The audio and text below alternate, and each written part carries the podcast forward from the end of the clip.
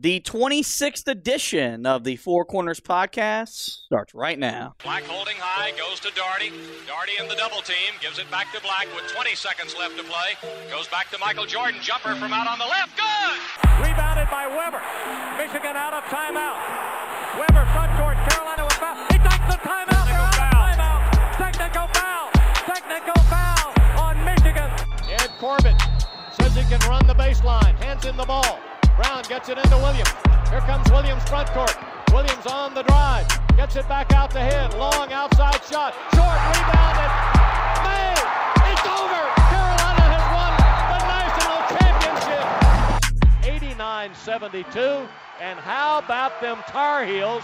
They are the national champions.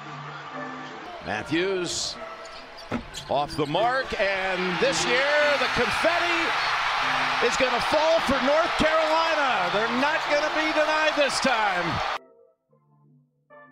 Hello and welcome to another edition of the Four Corners podcast. We are powered by Carolina Electrical Services. Josh and Anthony back with you guys uh, as always. Today we got some uh, recruiting news to talk about as Carolina added a piece to the 2022 class. We will break down that commitment.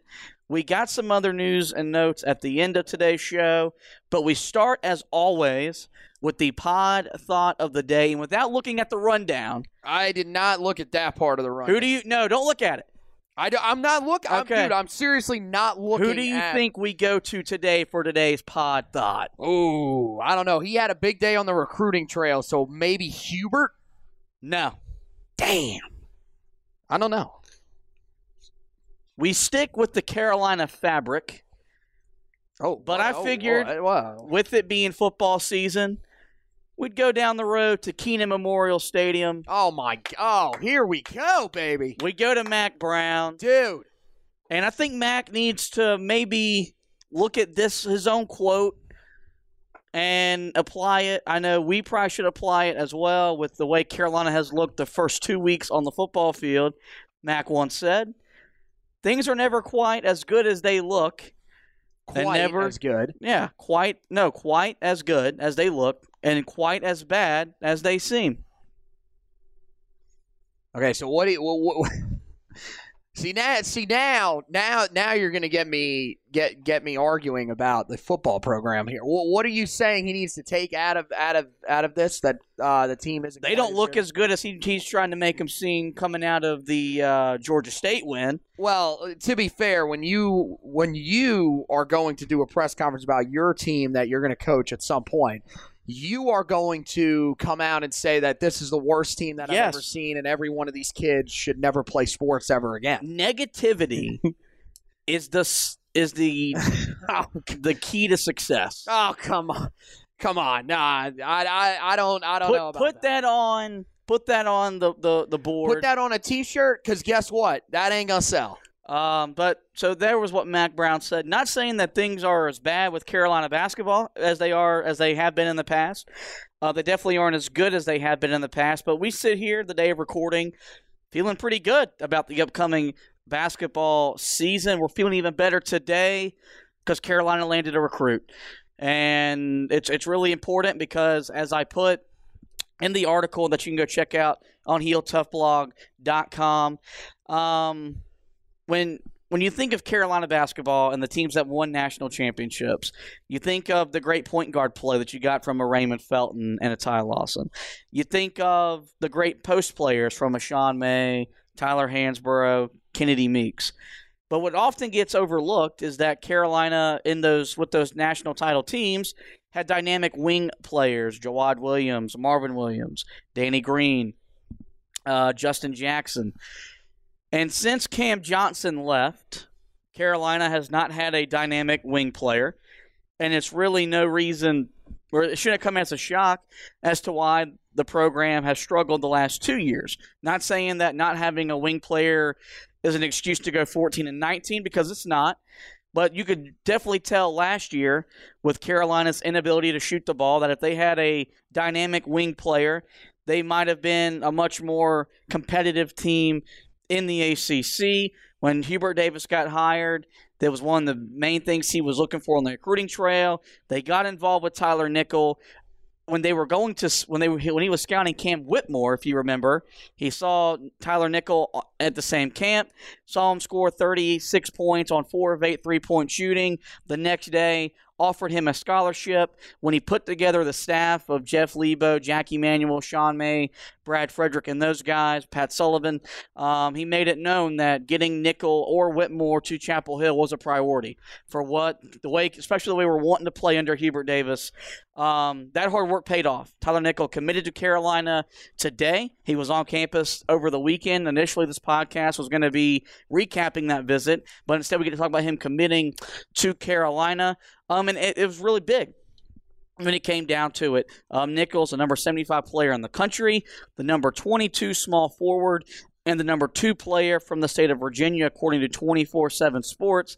The biggest thing that you can take away from this um, is Carolina won a recruiting battle with an ACC school. Virginia Tech and Carolina were his last two. He basically eliminated Butler, Iowa, and LSU from his recruitment. Um, this is after missing out on Justin Taylor, who went to Syracuse, who was a small forward player that fits the mold that that Tyler Nickel fits. Um, but just a really big step in the right direction. You get that dynamic wing player. He joins a class that consists of Jalen Washington, Seth Trimble, and Will Shaver. So we sit here today, and it looks like Carolina has a guy that's going to be pretty big for this program moving forward in the new era of Carolina basketball.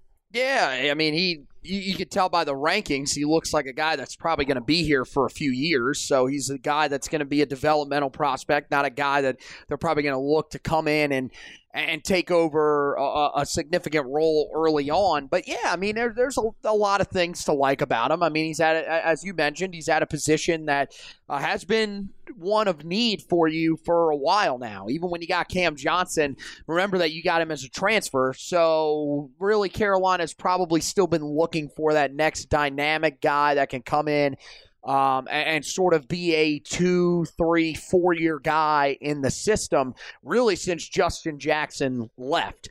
Uh, and I, I think that there is definitely potential that he could be the guy. Uh, I think, you know, there's a lot of things to, to like about uh, uh about his game, and uh, I definitely think that he fits the mold as as that guy that uh, you know Carolina's looking for. That, that, was the one thing with Cam Johnson was we knew what Cam Johnson was, and he was a hell of a guy at it, which was shooting the three ball. He wasn't a guy that was going to drive the basket. Tyler Nickel can do that, and sort of fits the mold to a lesser extent of a guy that I feel like a lot of Carolina fans wanted last recruiting cycle or two recruiting cycles ago from from this one in Ziaire Williams. That was a guy that a lot of Carolina fans were eyeing.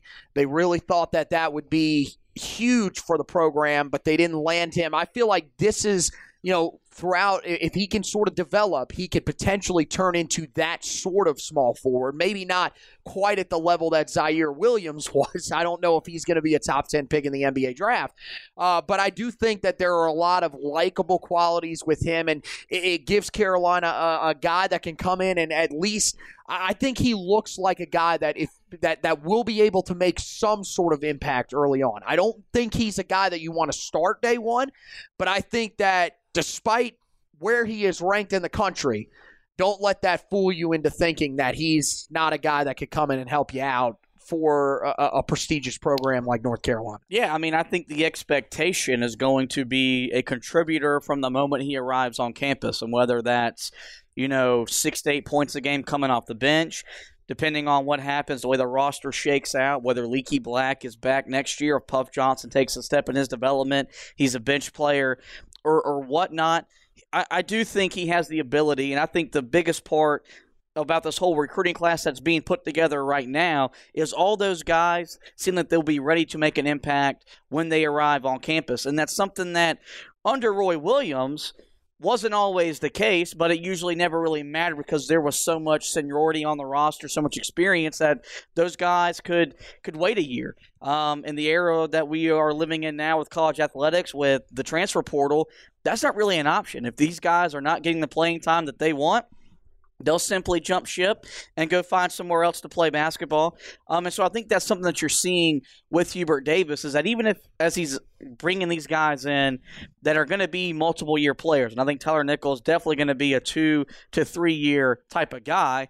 They're guys that will have a role the very first year they get on campus. That way they feel a part of the team, a part of the program, and those thoughts of transferring um, never really enters their mind. I mean, we saw it with Kerwin Walton. Like he was a guy that coming in, most people probably looked at his ranking and said, "Well, I mean, we were we were glad to get him. I mean, we remember that saga very, very well. People were extremely excited to get him, but I think a lot of people looked at him and said, "Well, it's probably going to take him a few years." I mean, that's the pro- the problem that I think a lot of people still have is when they look at a guy as being a two or three or maybe even a four year player, they look at them and say, "Well, this is like."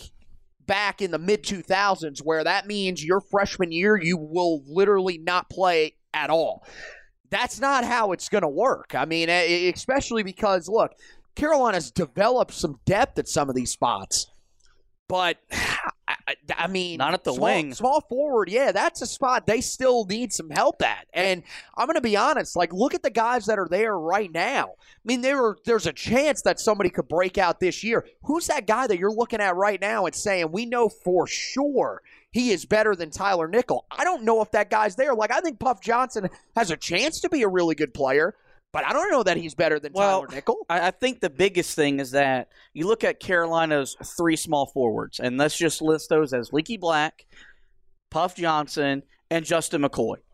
We'll, Yep. we'll list Yep. Justin McKoy as a wing player. Potentially Dontrez Styles as well. Potentially we got to well. see how they're going to use. But him. we also Yeah. haven't seen him in, in the college landscape the way he's going to be used as Hubert Davis, uh, under Hubert Davis. We've seen the other, and even Puff Johnson a little bit, but we've seen some of those guys. We saw Justin McKoy at Virginia.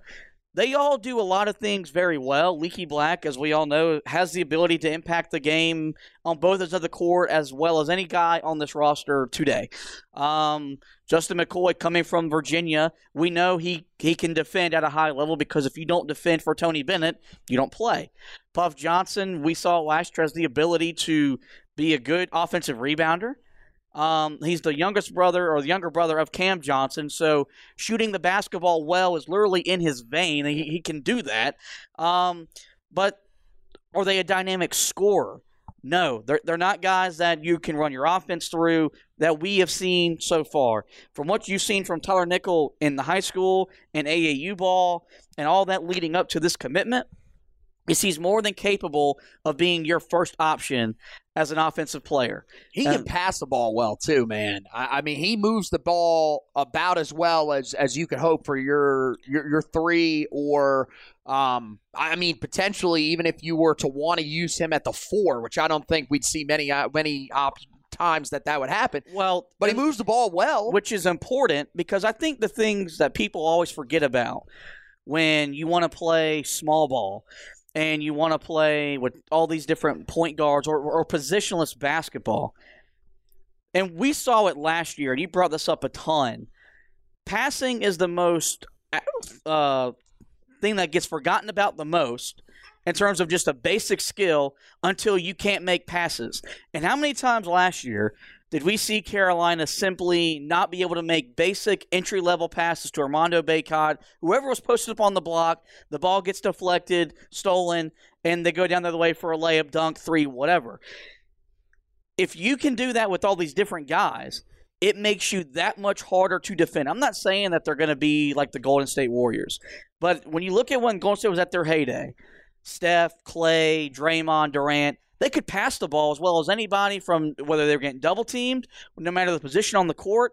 And I think that's something you brought up to a good point is that, you know, it'll be able to make Carolina's offense more wide open and more free flowing if your three or four guy can also handle the ball for you. Yeah, I mean, I've said that a lot with even bringing in Dawson Garcia. That's a guy that looks much more capable of handling the ball at the top of the key, driving the lane.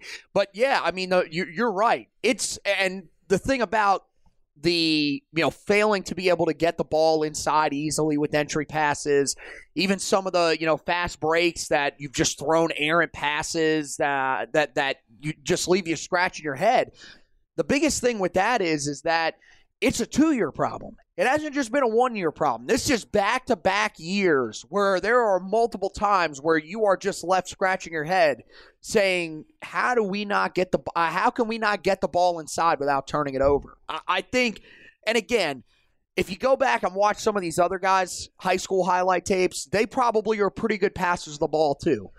This is something that still has to be developed, but I think it is. It's something that you do have to take a little bit of uh, of confidence in. That you know you're seeing these guys on film at least getting the job done in terms of their passing ability. And with him, I mean, like you said, he's got a scorer's mentality to him. I don't know, even when he was coming out of high school, if a guy like Leaky Black, that wasn't what Leaky Black was. Leaky Black was looked at coming out of high school as what college Theo Pinson was. Theo Pinson coming out of high school was a, could, could score the ball. That Carolina thought they were getting him. When you looked at Leaky Black, you you looked at a guy that you thought was a glue guy. He was a guy that was going to play good defense. He was going to do some good things for you athletically. But ultimately, did you look at him as a guy that you thought I could put the ball in his hand and he could score eight, ten straight points for me? No. Tyler Nickel has some of that to his game. I'm not saying that that's what he's going to end up being ultimately, but you can see a scorer's mentality to him. A guy that wants to drive the basket, can be aggressive, can play through contact, but also a guy that has a pretty good shot on him. I, I, but, but but the most encouraging thing for me is that this is not a guy that's is that that specifies in one area. When you watch his highlight tape, you're not saying to yourself, "Well, this guy's a three-point shooter. This th- this guy's you know only someone who can you know drive the lane. He doesn't have that outside shot." Because when we've seen those guys in the past, they haven't really worked out for Carolina. Those guys that specialize in just shooting the three. It's been shown that, hey, at the college level, people are going to be able to take that away from you. So the fact that he can do a lot of these different things, he's also pretty good in transition. There are so many different elements to his offensive game that I think there's a lot of potential there. I think the concern with him is how good of a defender is he? That, that would be probably the only thing. But even that, I mean, there's flashes of a guy that's a willing defender and a good defender. Uh, it's just, you know, let, let's see when he comes in here, you know, how quickly he can sort of establish himself in, you know, a significant role. I've, I've, I've said it all summer, and I will say it until it until it, it's proven wrong. I think Carolina's going to be much more better defensively. I think they're going to be more bought in as a team. I think the team will be more willing to play defense. I think they'll be more sound technically. I think you're going to see different defenses from Carolina that we haven't seen. I think we'll see a lot more zone than we've ever seen in our lifetime of watching the Tar Heels. Um, and so I do think if that's his lone weakness, I do think you can bring that guy along. Um, I think this is a really big commitment for the staff. Um, I, I understand you've got a five star on Jalen Washington. You virtually flipped Seth Trimble from Michigan to your program. You got your developmental big and Will Shaver. But with Tyler Nickel, this is what this this is what this program needs. This has been the the focus of the program all all, all season on the recruiting trail. I think the biggest thing is that when Nickel was you know releasing his comments about his recruitment, and he made it known that look, as most high level basketball players are, he wants to get to the NBA. He wants to get to the NBA. I would be remiss to say that not, if Carolina had, if, if Pat Sullivan wasn't on this staff, I'm not so sure that Nickel's a Tar Heel today. But I do think that element of having that guy with the last 18 years of his basketball life being in the NBA on your staff was a big uh was a but it swayed his decision from Virginia Tech and Mike Young's a really really good head coach and they've got a good thing rolling with that program. But you got that Carolina pedigree. You've got a guy that's been in the NBA for the last 18 years. I do think that played a factor in getting Nickel ultimately to Chapel Hill. I, I definitely think that's part of it. I mean, I, I told you that I would thought that when they made that hire, that was going to be a big draw. But yeah, I, I mean, it, there's no other way to put it. I mean, Carolina wanted somebody at this position for a while. And, and let's be honest, I mean, it's been a long time since they've really landed a high end wing player that panned out the way that they wanted. Remember that they got Nassir Little. But I don't think that Nassir Little, unless, I mean, and you can correct me on this if you think I'm wrong, I don't think Nassir Little was the player that they thought they were getting. I don't think he was either, but I also think that was a large part of Coby White just being exceptionally great. And I think it just it changed the whole dynamic of that team. Whereas when you got Little to commit, he was a five star. You thought he's coming in. Now, granted, he's going to be a guy off the bench, but he had that Marvin Williams type of feel that if Carolina was going to be really, really good, which there was the potential, the, the potential for them to be, it'd be with a star freshman coming off the bench, not a star freshman in your backcourt because we didn't think Coby White was going to be that great his first season at Carolina. I mean, I get it. I'm just, he was a guy that I think people had larger expectations for.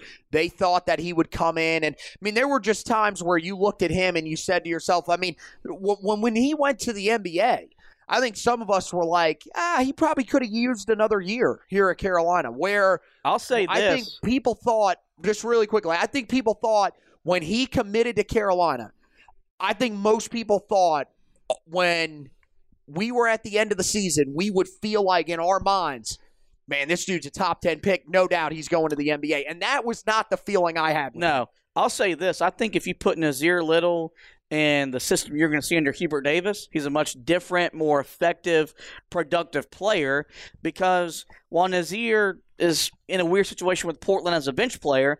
You've seen his game develop. He's taken the steps in the right direction because the floor's more open, and that's where a lot of guys that have his type of skill set they thrive. Not a knock at Roy Williams because the way he constructed that team to play was the right way to play. And when you got a guy like Coby White, you're not gonna take the ball out of his hands for Nassir Little. But you know, I, I just think um, getting back, you know, we're to the staff and all this. Right. Really, really big win.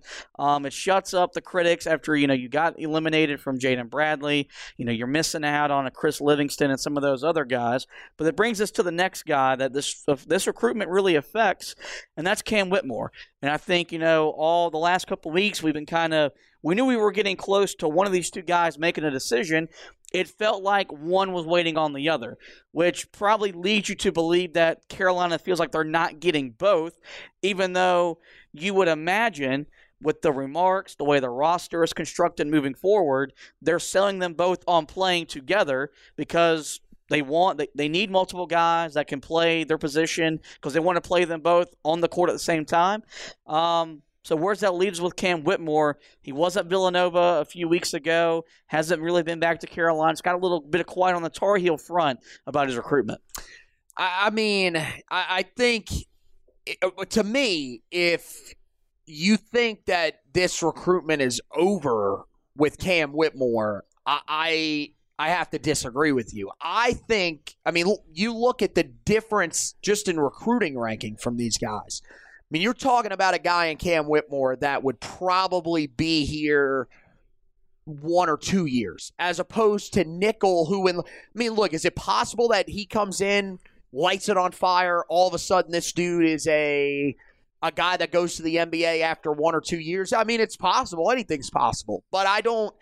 He doesn't give that feel. Right, he Kevin gives Garnett. the feel of a a developmental guy where Cam Whitmore gives me the feel of a guy that's going to come in and make an immediate impact, which I think is something that Carolina is still looking for. As I mentioned earlier, I think there's a chance. I, I think there's a definite chance that somebody can emerge from that group that you brought up that's going to probably be in a group of threes. I just feel like they're all three limited in, in their own different ways. I, I that's what I'm saying. So where I feel like if if Whitmore comes in, I think there's a chance that uh, he could come in and start day one.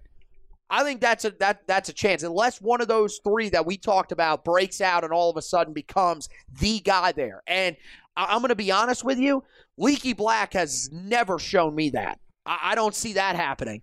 Uh, and I think, like you said with Puff, I think there's some elements to his game that could be like his brother. But are we sure that I don't know if he's going to be well holding into that standard's was. not even fair. Right. So that's the thing. But then you've got a guy in Whitmore who we feel like has some elite traits to him. That's where I think you could still sell him on the program. Now, the problem is, is that uh, you've seen a lot of the crystal balls sort of trend for him towards Villanova, which probably has something to do with the fact that Nickel was trending towards Carolina.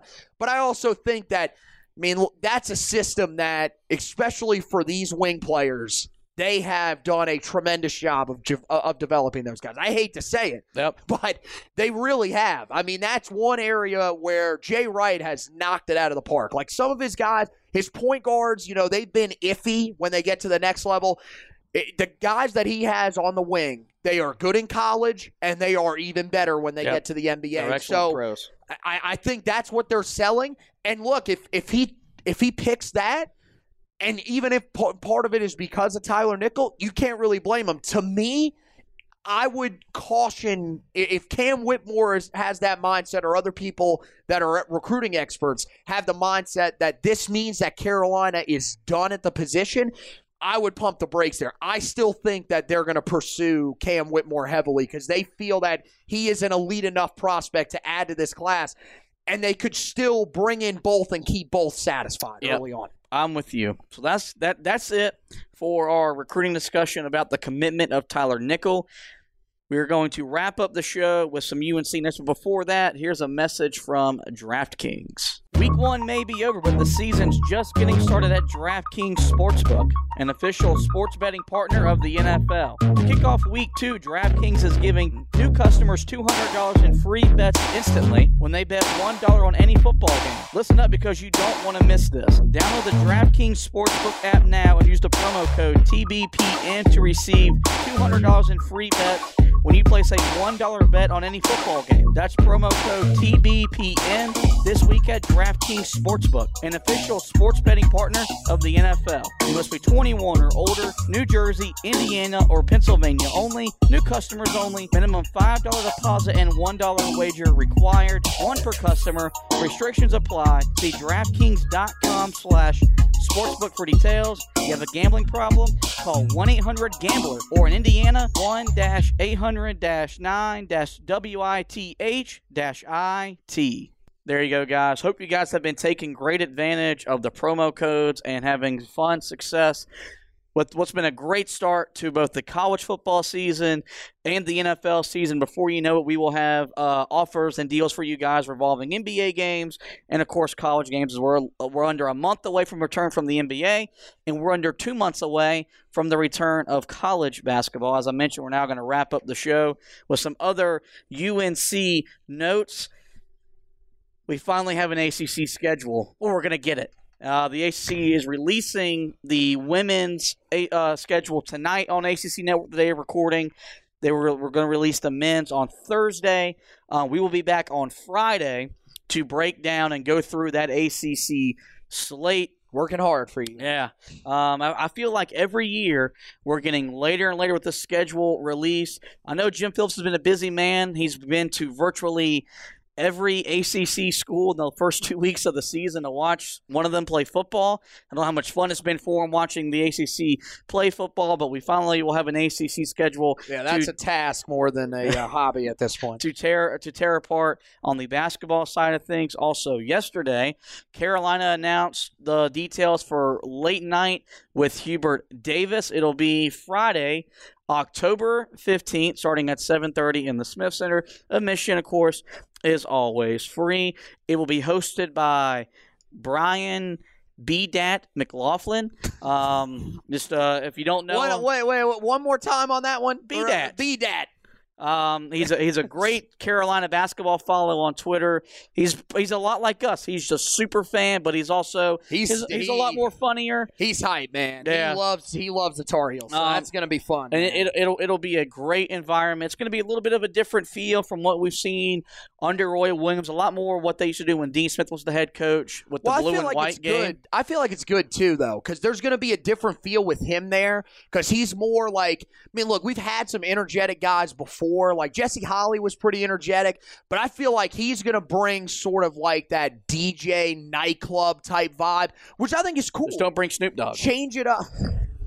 Kansas learned that the Cha- hard way. Change change it up. Uh, you know, a little bit from what Roy did, and give it, it gives Hubert sort of his own identity and feel Well, to this night, which I think is going to be cool. And I think it's important because, you know, when he took the job, he said, you know, I'm going to do the job with my personality. And this is how you start giving us your personality. Right, We'll- right. you know, we'll get a feel for it maybe in, in some press conferences. And of course, when you start coaching, but it's these type of points where we get to see you in your element with your team on the court, what kind of guy you are. Um, so really going to be a great, exciting night. We are both, as of right now, planning on being in attendance for that. Hopefully, old Roy does show up. Um, if not, uh, you know, we, we know we're going to see him at some point during the basketball season. Speaking of Roy Williams, he attended the Basketball Hall of Fame this weekend where um, he was there to unveil a Dean Smith bench at the Pro Basketball Hall of Fame up there in uh, Springfield. Um, him and un- undoubtedly uh, Coach Calipari was there as a part to uh, to help unveil this this part. Oh yeah, Uh, he must have been really great. yeah, he, I- he must have really been enjoying that. Sylvia Hatchell was also up there, but once I saw John Calipari, I can only imagine some of the quirks Roy Williams had to say for him about the way he dresses um, and stuff like that. Also, Roy's just been very busy. He retired. Dude, I was gonna say that. Like, he, for a man that's retired, this dude He was is golfing still somewhere on Monday. Life. I, I mean, it's. I, I, it shows you right there that he just he retired from coaching basketball, but that doesn't mean that this man is. I, he definitely has had to say this at one time when Wanda has asked him, "Where are you going?" He said, "Wanda, I'm retired. I ain't dead." yeah. That's gotta be that's gotta be in his repertoire somewhere, right? Because I, this dude is everywhere. So I wouldn't be shocked if he's at late night. Yeah. I mean, seriously. Um, a couple more things. Andrew Platek, he's found a new home. He will be transferring to Siena, uh, which I believe is that's in upstate New York, correct? Yeah, yeah. So good spot for him, closer to home. It's in a smaller conference. I mean, dude, I can't remember the last time Siena has really been all that good. So he should be able to get some playing time. I mean, it's probably been what since the late two thousands that they've been good. I mean, I think they've made a tournament since, but that that could be a good landing spot for him. I wonder how many coaches receive received the footage of him dropping 50 in that summer league game. Dude, and he Siena is- was I- the only taker. If he plays like that, dude, he is going to tear up the MAC because I believe that's where Siena is at, right? yeah, Yes. you're gonna have a hard time convincing me though that like DePaul has 15 better players than Andrew Platek. I mean, I'm going to be honest with you. DePaul, I, I think that uh, Desmond Hubert would be a star for DePaul. I mean, Speaking like of Aaron Des- Rollman, Speaking of Desmond Hubert, stop it. He signed a contract to play. He's been playing supposedly over in Finland. Yes. He is now joining a club over in Kuwait.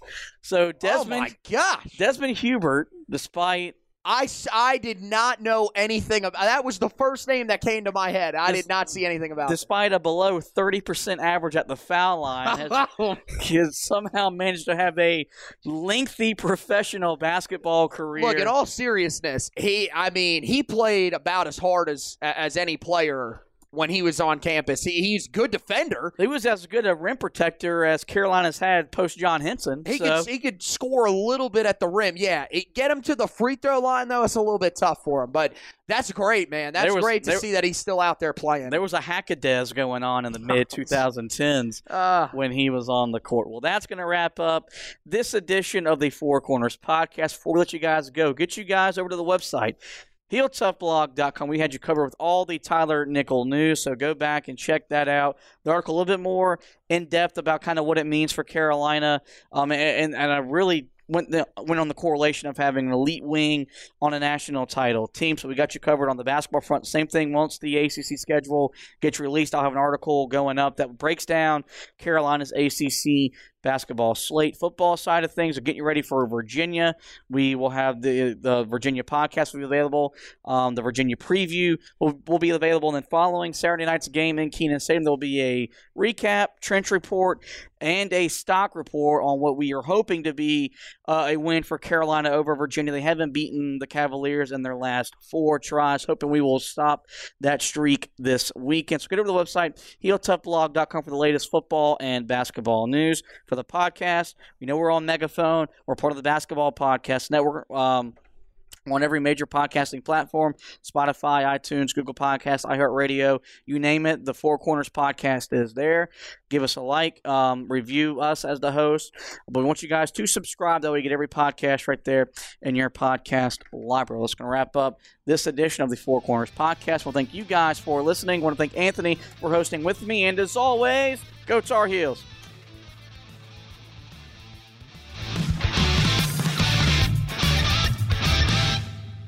The Four Corners Podcast is a proud member of the Basketball Podcast Network. Follow us on Twitter at HoopsPodNet or visit our website, www.thebasketballpodcastnetwork.com, to find the best basketball podcast.